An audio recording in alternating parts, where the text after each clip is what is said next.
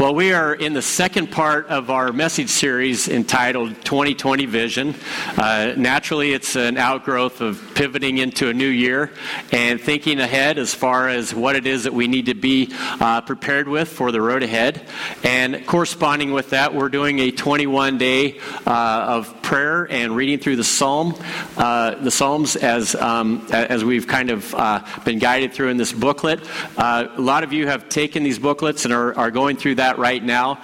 Uh, they've all been uh, basically they've all disappeared. So if you want to catch up or you want to just start your own 21 day, uh, just let us know on the Connect card or let me know, and we can get you a, a copy of it. And perhaps if you're like me, maybe you need the giant print. I hate to say it, but it's a thing, and I, I'm just going to own it. Okay?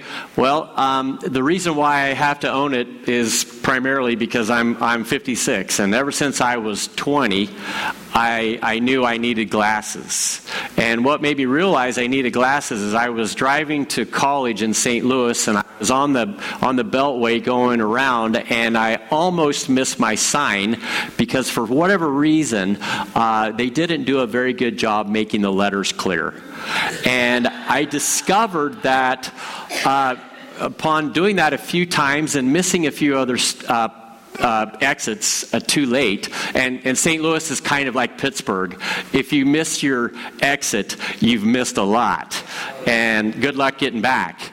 So I, I went to the eye doctor, and he said, Yeah, uh, you've got an astigmatism. You can't see, and you shouldn't be driving. So, all that duly noted, got some glasses and some contacts, and it was a game changer. I went from thinking I could see well to basically seeing with a high level of clarity. Anybody relate to that?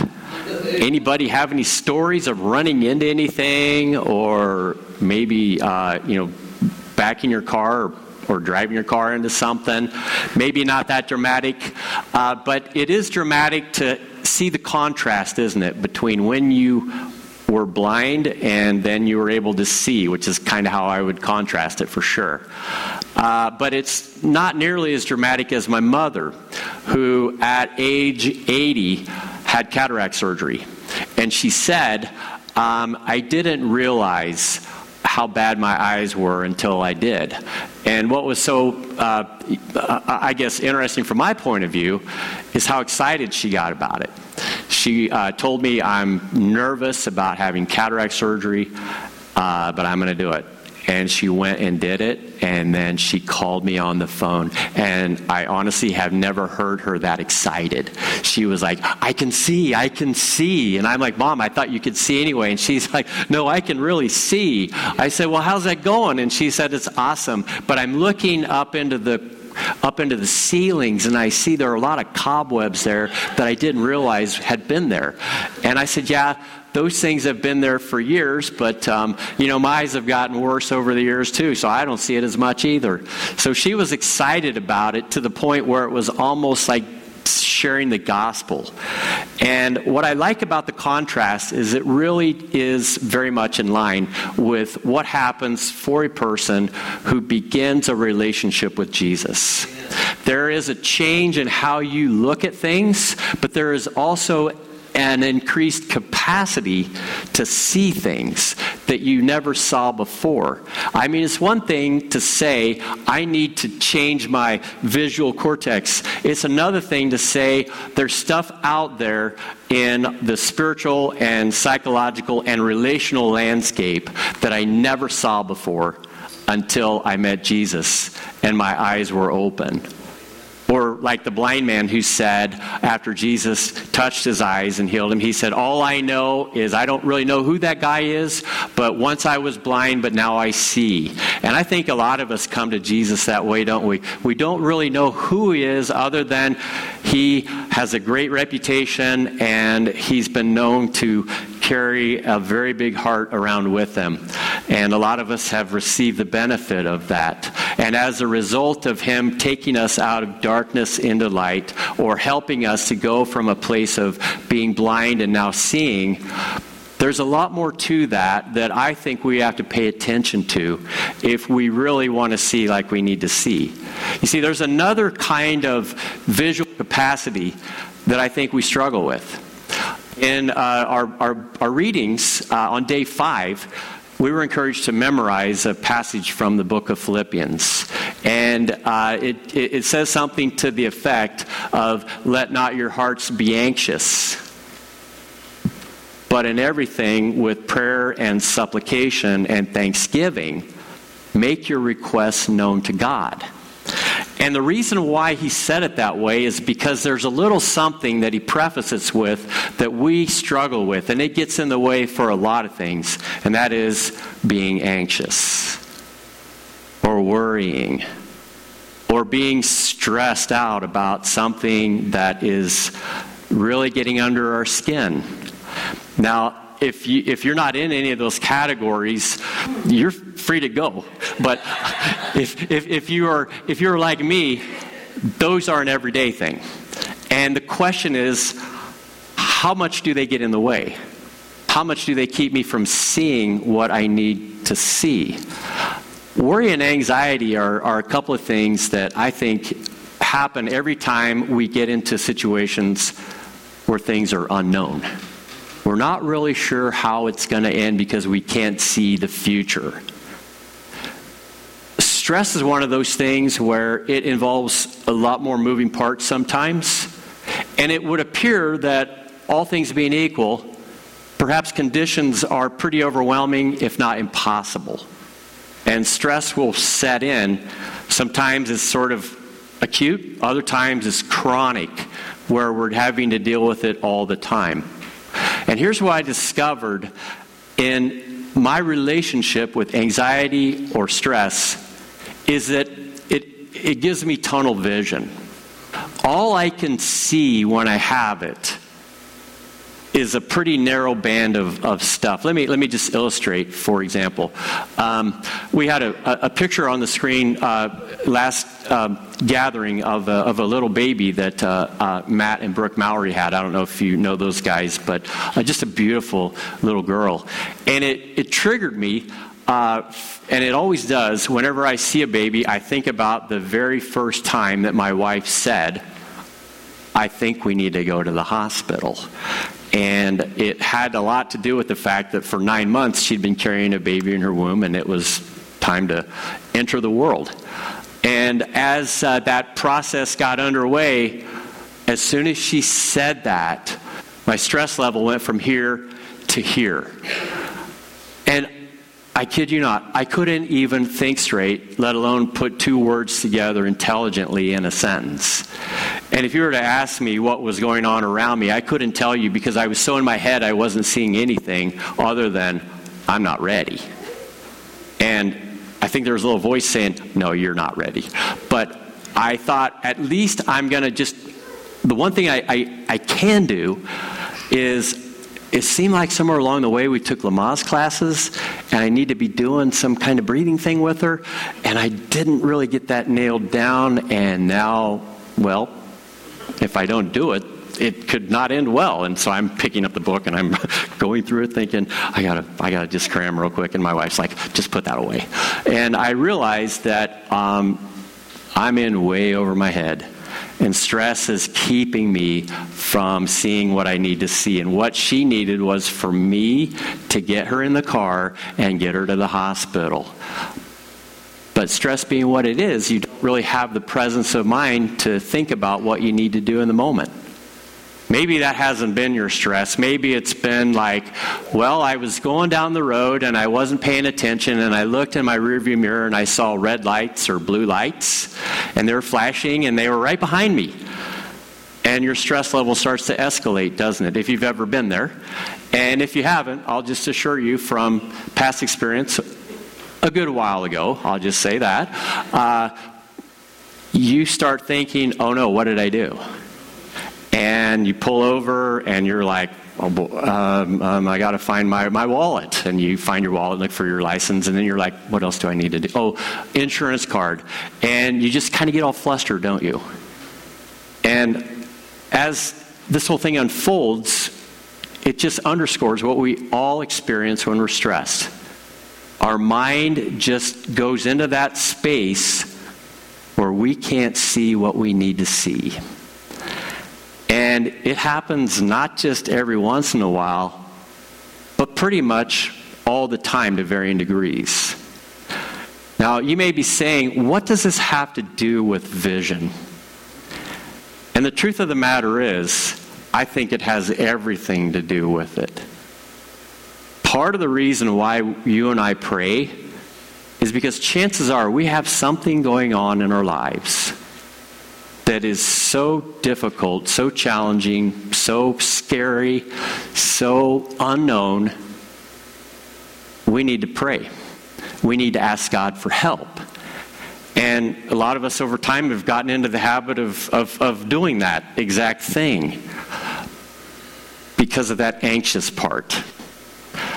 But he says, let your requests be made known to God because he and your supplications with thanksgiving.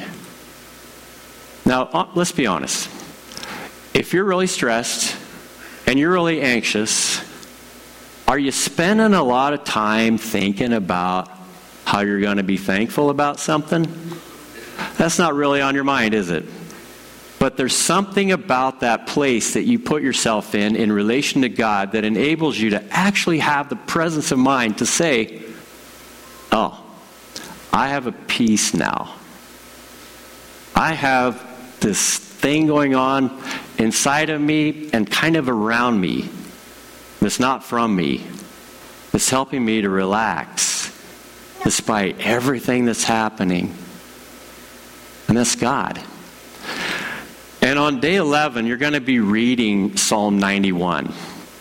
And it talks a lot about the things that God is actually doing when we are in that space where we're threatened, where we feel like we're very vulnerable, we feel like there are forces working against us, we feel like it's us against the world sometimes.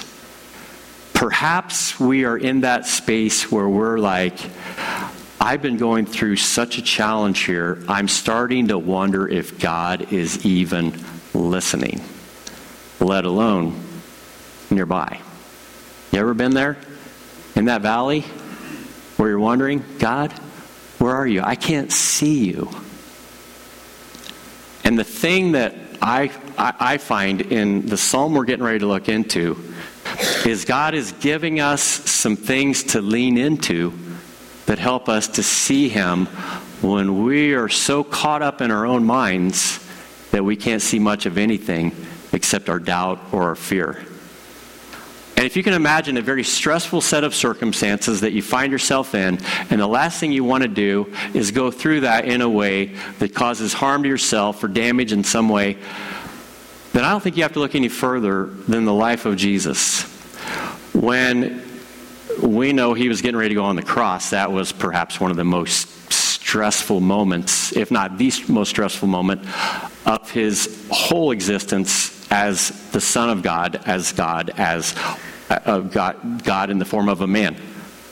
But did you know that leading up to that experience, right out of the gate, he placed himself in a stressful circumstance that I think we need to pay attention to? So much so, I'm going to put it up on the screen, and it really describes after getting baptized and the Father saying to the Son, This is my Son, in a way that just affirms that there is a Father watching out for, for me. Then he goes off to the desert for 40 days, and he's not eating. It appears that he's not drinking, and it's just him versus the desert according to three of the four Gospels.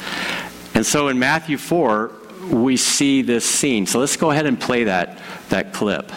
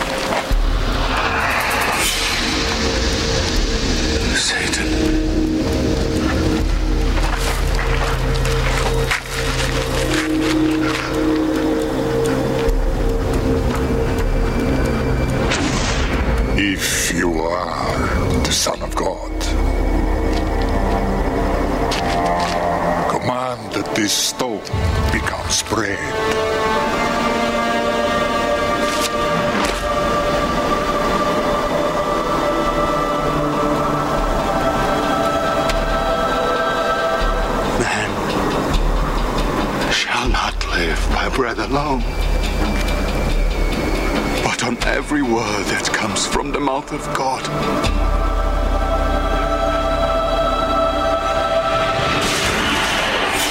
If God loves you, throw yourself down. His angels will lift you up in their hands. How dare you put God to the test? You will bow down and worship me, I will give you the whole world.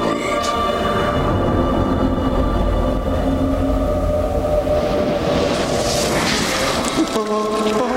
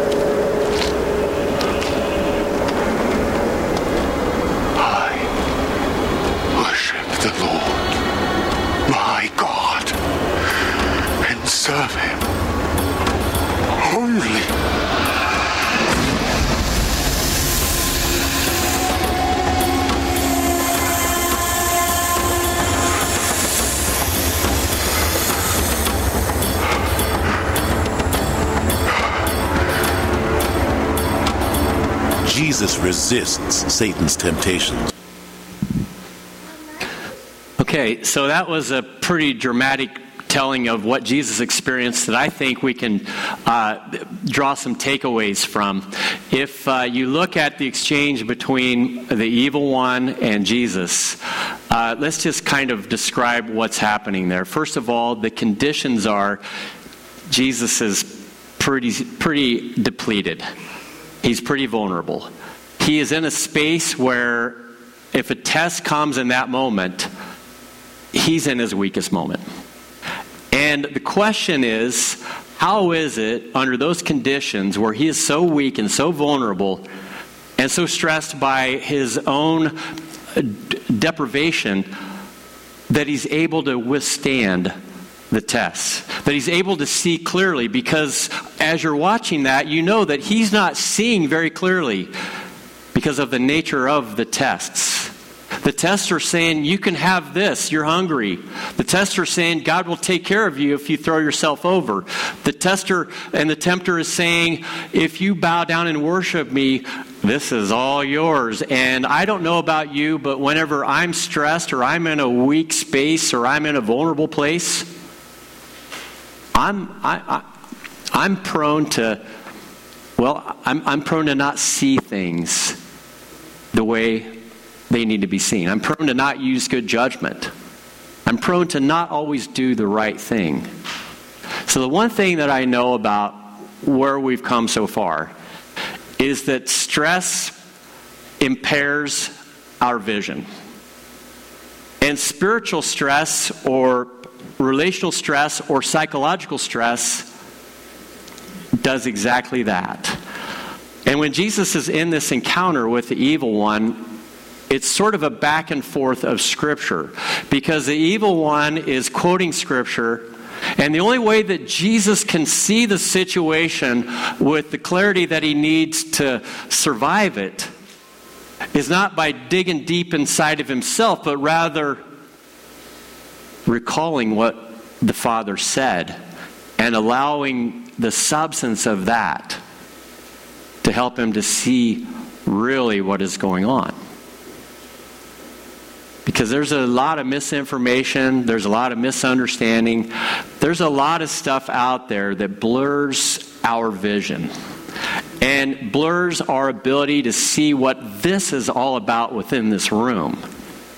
And oftentimes we bring a whole range of feelings into this experience that that are the result of what's going on out there that also get in the way of seeing what is right in front of us. Now, one of the quotes that was mentioned in that exchange, and that's why we have to pay attention to it for a second, was when he said, you know, um, uh, if, you know, God uh, is. Uh, is, is you know, if, you, if you are who you say you are, then throw yourself over the edge because God's not going to allow his son to fall down into the, into the canyon and die without the angels coming swooping you up. And he quoted a psalm that in his day and back long ago, a lot of people knew very well. It's actually one of my favorite Psalms because it says a lot about what it means to be a father. And it's Psalm 91. Psalm 91, the quote is from Matthew 4 6. Let's put that up for, there for just a second from that scene. Uh, is it says, If you are the Son of God, throw yourself down, for it is written, He will command His angels concerning you, and they will lift you up in their hands, um, so that no, so that you will not strike your foot against a stone. And Jesus knew exactly what he was talking about. Because Psalm 91 was one that people really leaned into whenever they were in that space where they felt threatened, where the forces were aligning against them, both the unseen realm and the seen realm, if you know what I mean. And in that psalm, uh, it catalogs a lot of things about what goes on in your life and mine and it's something I think we need to pay careful attention to if we want to see. And just highlighting a few things that are going on there as takeaways uh, to help us to have clear, clarity in 2020. So I, I'm going to read the psalm. It's, it's 16 verses long, so just bear with me. It says this He who dwells in the shelter of the Most High will abide in the shadow of the Almighty. I will say to the Lord, my refuge and my fortress, my God in whom I trust. For he will deliver you from the snare of the fowler, from the deadly pestilence. He will cover you with his pinions, and under his wings you will find refuge. His faithfulness is a shield and a buckler. You will not fear the terror of the night, nor the arrow that flies by day, nor the pestilence that stalks in the darkness, nor the destruction that wastes at noonday. Because he who holds fast to me in love, I will deliver him. I will protect him because he knows my name. And when he calls to me, I will answer him. I will be with him in trouble. I will rescue him and honor him. With a long life, I will satisfy him and show him my salvation because you have made the Lord your dwelling place, the Most High, who is in my refuge. You, no evil shall be allowed to fall you, no plague come near your tent. For, oh, and then this is the verse that we're familiar with. For he will command his angels concerning you to guard you in all your ways. On their hands they bear you up, lest you strike your foot against the stone. You will tread on the lion and the adder, the young lion and the serpent you will trample underfoot. And this verse, um, actually, I got it a little bit out of place, but that's the one that it ends with. And I read that a minute ago. If you look at this psalm, let me just break it down for you. The person who wrote the psalm had an understanding about God and his ability to provide an environment of security when the larger circumstances are warring against us. Do you remember that second praise song we sung right before the last one about God fighting for us? That is essentially what this is about. Because if you're like me, you've had your moments where you've said, God, where are you? You don't seem to be around, or you don't appear to be very close, which is just another way of saying, I'm not really feeling your presence right now. And if you've cried out to the Lord in that way, it just means that you want to have an assurance that He's watching over you and you're not so sure that He is. So, how do we know? Because feelings are kind of funny. They're helpful, but not always pointers in the right direction. And if you're in that space where you are in doubt and you're not sure and you can't see what's coming or you don't know what this means or you are fearful that it could play out in the worst way possible, then this psalm is for you. Because that is exactly the space that so many people found themselves in that they needed to hear something like this. And so he basically talks about the stuff that goes on around us, like disease and plague and pestilence. He talks about our own inner conflicts and our own inner turmoil. He talks about our own weaknesses. He talks about how it is that some, some Bible scholars would say how angels and demons are in play in this whole thing. So if you can imagine the stuff that's inside of us that is not very healthy or toxic and perhaps is getting in the way, that stuff that's happening to us that is a source of stress and frustration and anxiety, the stuff that we don't even know how to begin to talk about it when it comes to angels and demons and things unseen. We just kind of know that there are things that we have to face in a given day, and sometimes uh, it varies from day to day, worse to better. We just know when that stuff crops up, it gets in the way of our ability to see what we need to see. It's a distraction at, at best, and at worst, it is a preoccupation that keeps us from seeing the things of God. I honestly believe that when the psalmist wrote this passage of Scripture, he had a vision in mind of who he understood God to be. And the best way that I can portray it is if, is if you can imagine a father who is a good father and how much that father, and even a mother, because I think it, it applies either way, how much they care for their child, how much you are cared for by that person. If you have children, how much you care for your own children and you want to see their well being taken care of.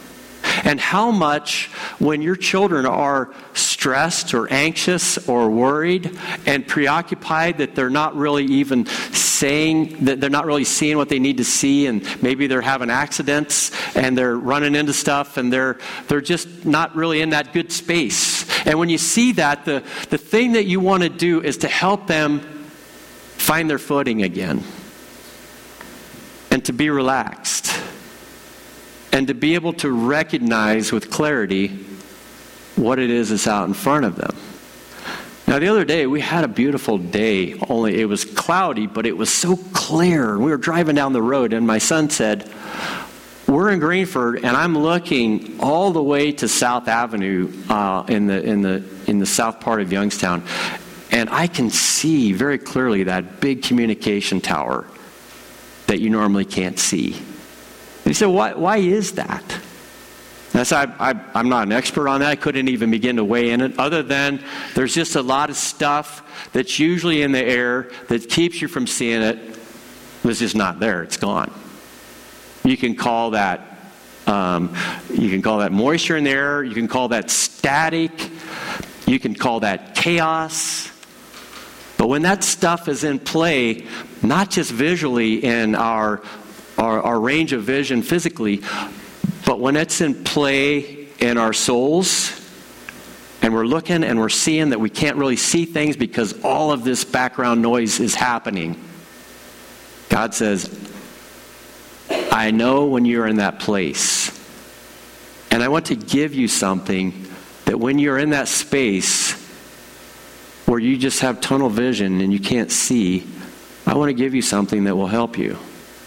Now, for a kid, I truly believe the best thing you can do for your kid to keep them from being distracted and, and preoccupied is to reduce the level of drama that's going on in their world if you can.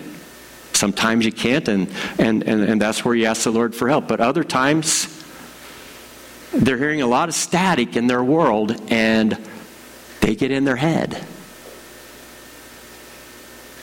And so, as a parent, what you try to do is protect them. And kids are developmental, they're not always ready to process everything that we have to process. So we don't always tell them everything that's going on about everything because it creates a lot of confusion and noise. And the same goes for our spiritual lives. There are things that we see going on, and we're saying, God, where are you? Or why is this happening? Or why am I going through this? And what the psalmist wants to tell us is the stress and the noise of all of that will obscure your vision.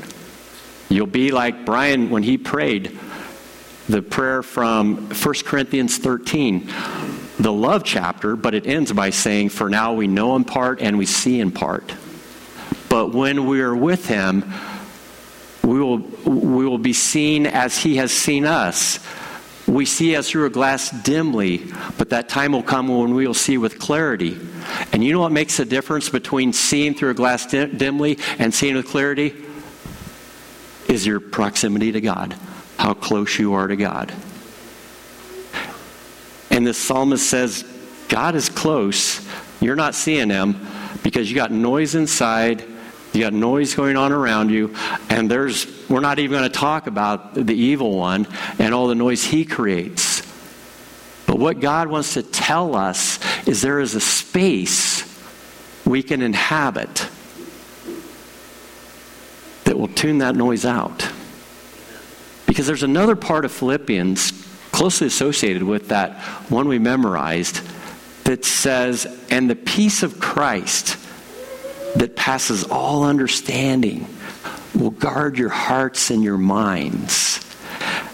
And essentially, he's saying that despite what is happening out there, and if you can just tune into him in here, there is a peace that is not from you, but it is from the relationship or the association that you have with bringing Jesus close that causes you to have a calm and a peace that helps you to see what's in front of you that you can never have if it wasn't for Him creating it. But the question is how do we get there? And I would just say, as we read that, maybe we need to trust a few things a little more than we've been trusting. Jesus was in his moment where he's saying, I'm kind of going in this direction, but wait a minute. The scripture says this. And when he quoted that scripture, what happened? He had the presence of mind, didn't he? I truly believe that if you don't have the scripture in your heart and in your mind, you probably will not have the presence of mind that you could possibly have. I'm just going to leave it there your perspective, your vision, your view of things, it's going to be like the bottom three lines on the eye chart.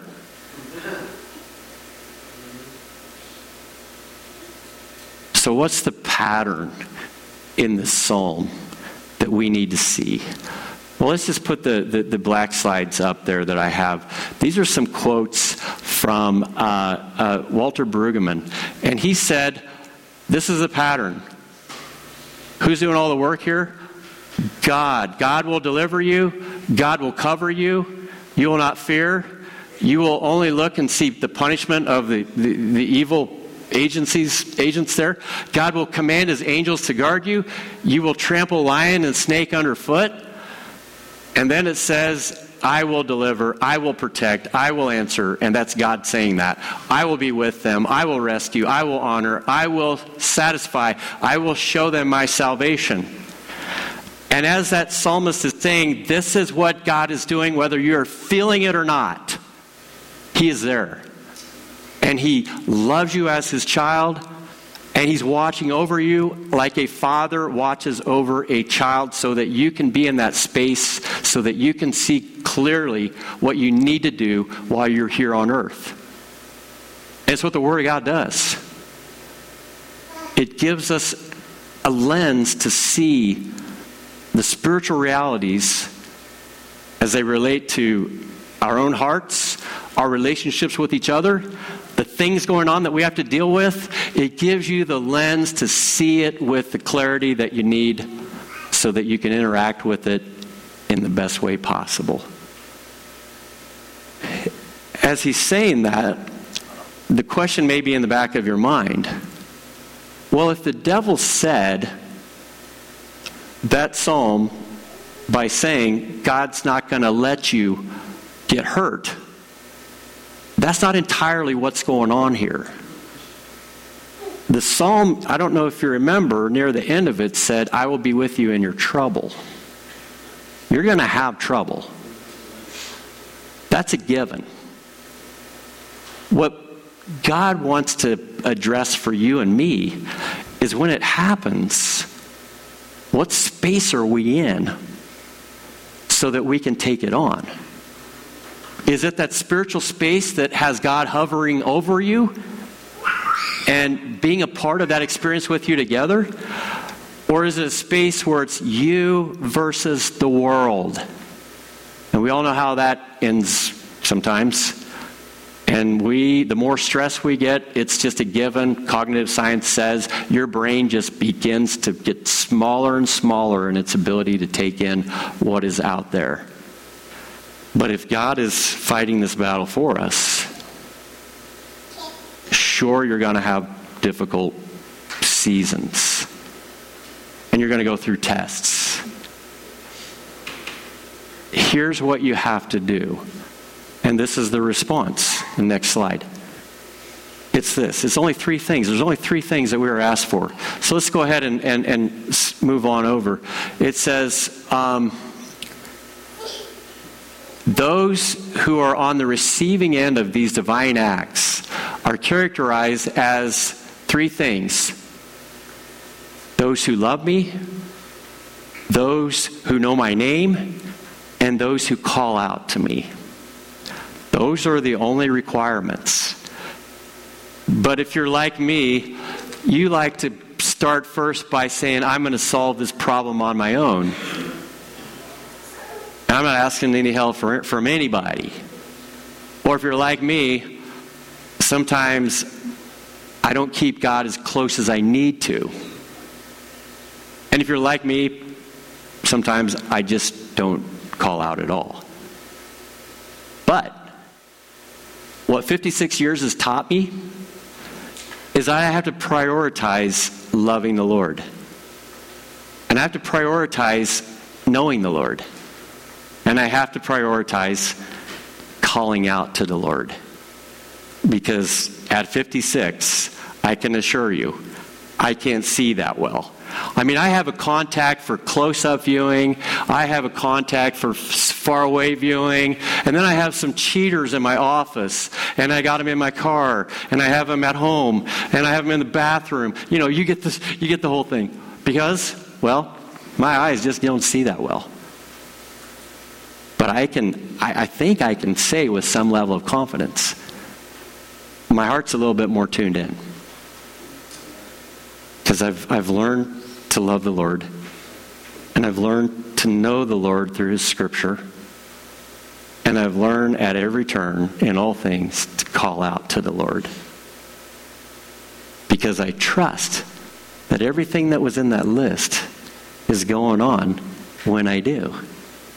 And I hope that you guys can walk out of here trusting that. Because if you do, I, am not an eye doctor but perhaps a little bit of a spiritual eye doctor, I have to believe that what's going on in your world, if you process it through the lens of God's Word, will start to make a lot more sense. I really do. And I think that God is a loving Father, that He loves you so much, He wants to make that happen.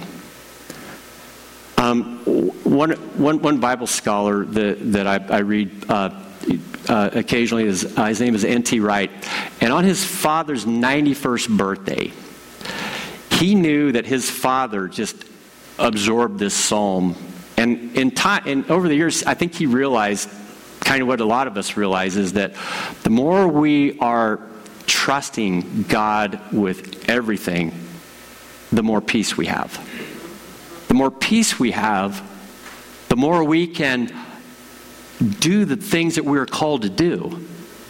And as a father, the last thing my kids need for me to do is go around being in my head all the time. You know what I'm saying? And as a pastor, same thing. So I, have learned to kind of let go of a lot of things, even to the point in saying, Lord, even if you take my life, I'm okay with it. And I can look you in the eye and say that because he's taken me into that dark valley. What it's done, and this is the only takeaway from that statement, is it's just given me a level of trust that gives us peace, that helps us to see what we need to see. Because if you're a father or a mother or a mentor or somebody that is being looked up to by other people, you need to see what's going on around you for their sake. And you need to be real and you need to be responsible because a lot's at stake. And when God was looking at us, He said, I want to be real and I want to be responsible. And sending Jesus to be with us is about as real as it gets. And defeating the powers and principalities that oppose his purposes, that's about as real as it gets. And taking on our sins on that bloodstained cross and giving us in, in exchange forgiveness, that's about as gut level as it gets. And it's all because of God. And what's keeping this from happening, maybe, is the fact that we're keeping him away. And he wants to come close because he loves you as a father loves his child. I, I went through that phase where I was like, you know, I love my parents, but I got my own thing going on. And you learn. And God is seeing that in us, and then He's saying, I'll be glad when you wake up and you see, perhaps for the first time, that you need me every day. And when you do, it's going to change your game and change your world and change your vision. Would you bow with me? Father, we are so grateful that you have provided for us a lens that we can see everything around us with greater clarity. And it involves first a close proximity and relationship to you. And we thank you that you are a personal God who loves us. And like anyone that loves their kids, you also sort us out in gracious ways, in merciful ways. And Father, thank you that you have given us a bloodstained cross that makes that relationship a possibility for everyone. I pray, Father, that you would just give us clear vision for 2020 and that we would start by bringing you close and then bringing your word into our being so that we know what to say when we need to say it. Bless our people as we seek to integrate those things into our lives and as we seek to come close to you, Father, with a heart that loves, a heart that lo- knows, and a heart that is calling out. In Jesus' name, amen.